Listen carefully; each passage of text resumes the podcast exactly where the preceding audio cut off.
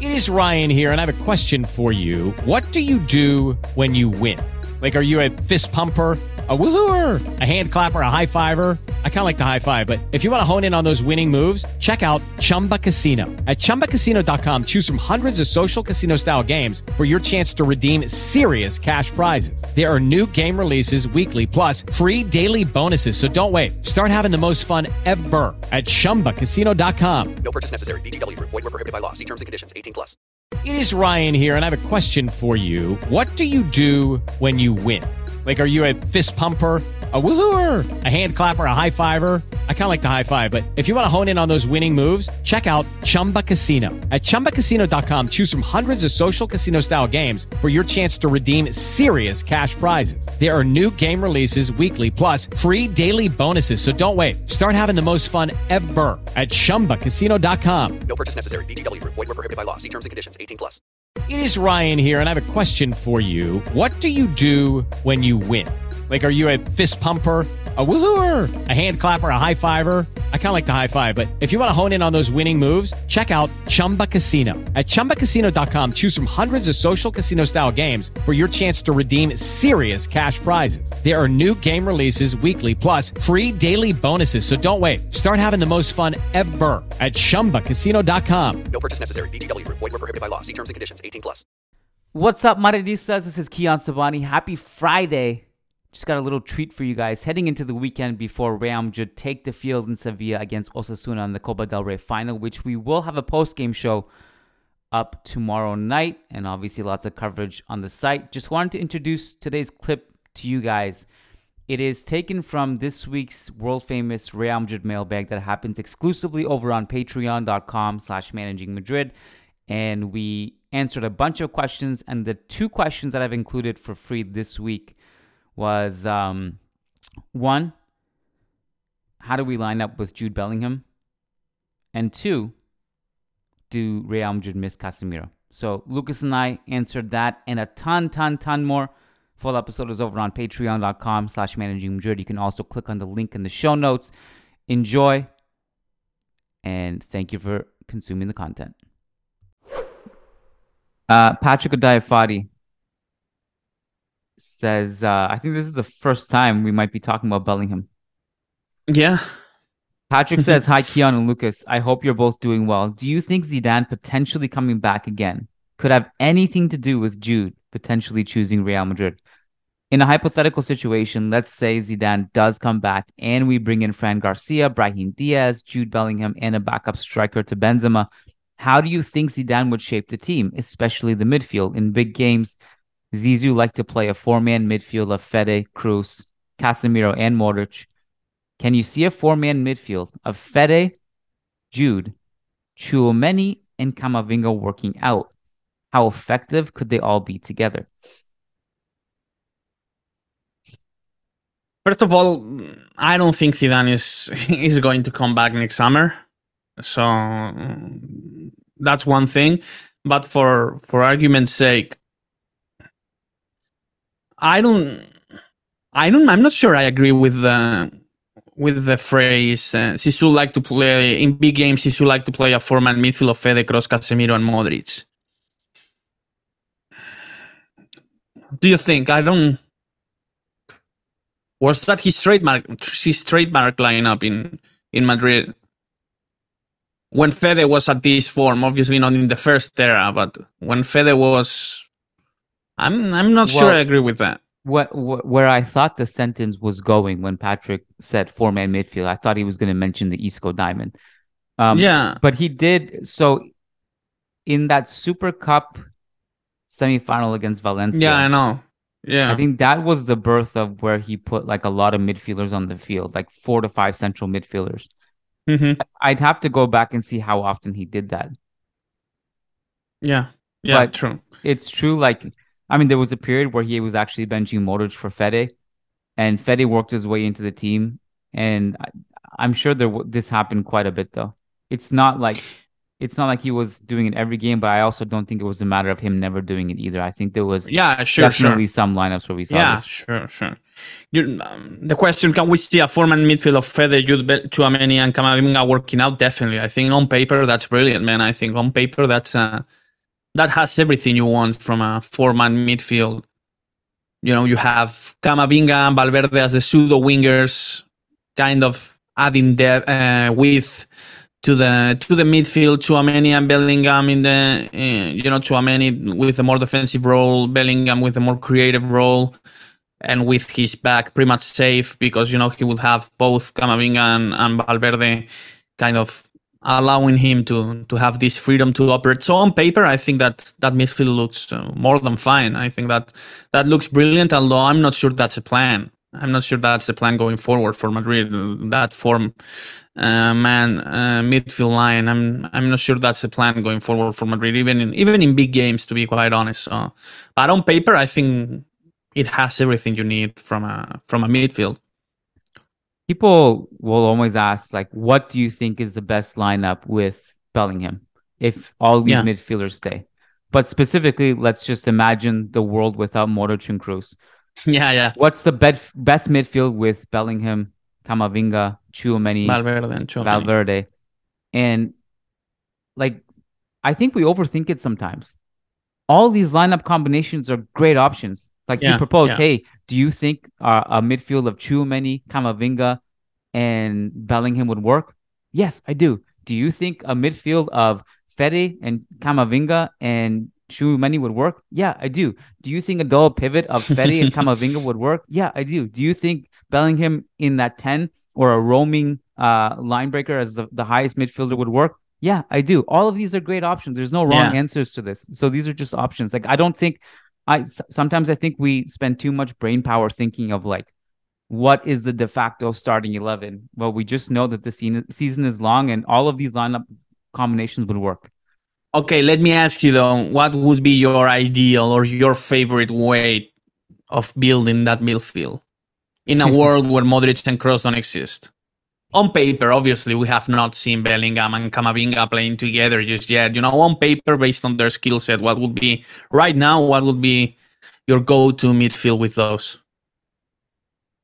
A little bit uh blasphemous. I don't know what the, what the word is, but uh I would I would go with Chouameni, Camavinga, and Bellingham, Me too. be- I'd bench Fede Valverde. Me too. Yeah, it's a painful too, thing to say, but I think Bellingham's a better player than Fede. Me too. I agree. I think that would be my my midfield trio as well. And uh, again, it it hurts me because Valverde has done nothing wrong to be benched in this in this context, but that lineup is definitely promising. I will go for that too.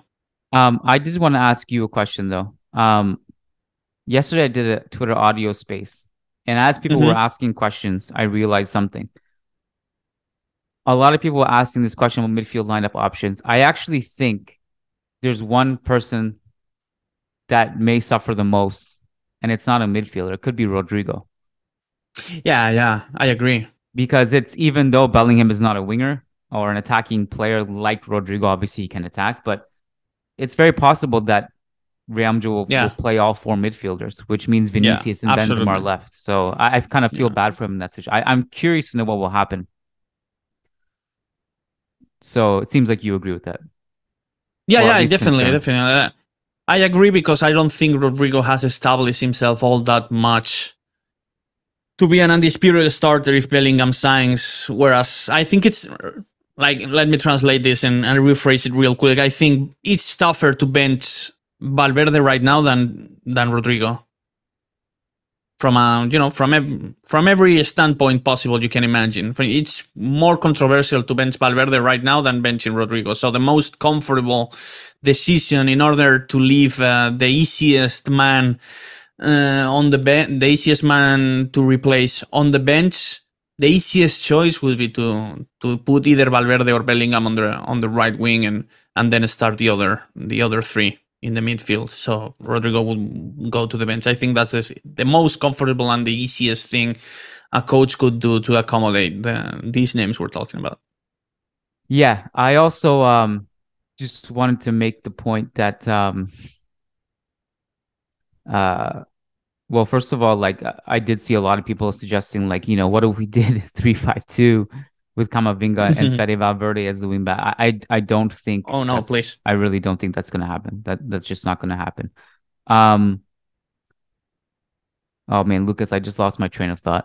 Well, where was I going with that original point? Valverde, Rodrygo. Yes, yes, sorry. Uh Rodrygo, even though like right now the perception like Fede is more undroppable, for example, in the in the eyes of Ancelotti than Rodrygo is. So this is why I said in my my starting midfield, if I had to choose like in a starting lineup, I believe in Rodrygo so much and I believe in how much he helps our offense so much that I wouldn't bench him. And that's I, I would I would go with Rodrygo Vinicius Benzema up top next year. Or any Me big too, game yeah. if all these players are healthy, and then I would go with what I said, Chouameni, Camavinga, and uh, uh, Bellingham. On the other hand, it might be true that if the debate comes down to Chouameni and Rodrygo instead of Valverde and Rodrygo, maybe Rodrygo's odds are a little, bit, a little bit higher if Camavinga can actually play as a defensive midfielder. You know, Camavinga, Valverde, and and Bellingham with Rodrygo on the right.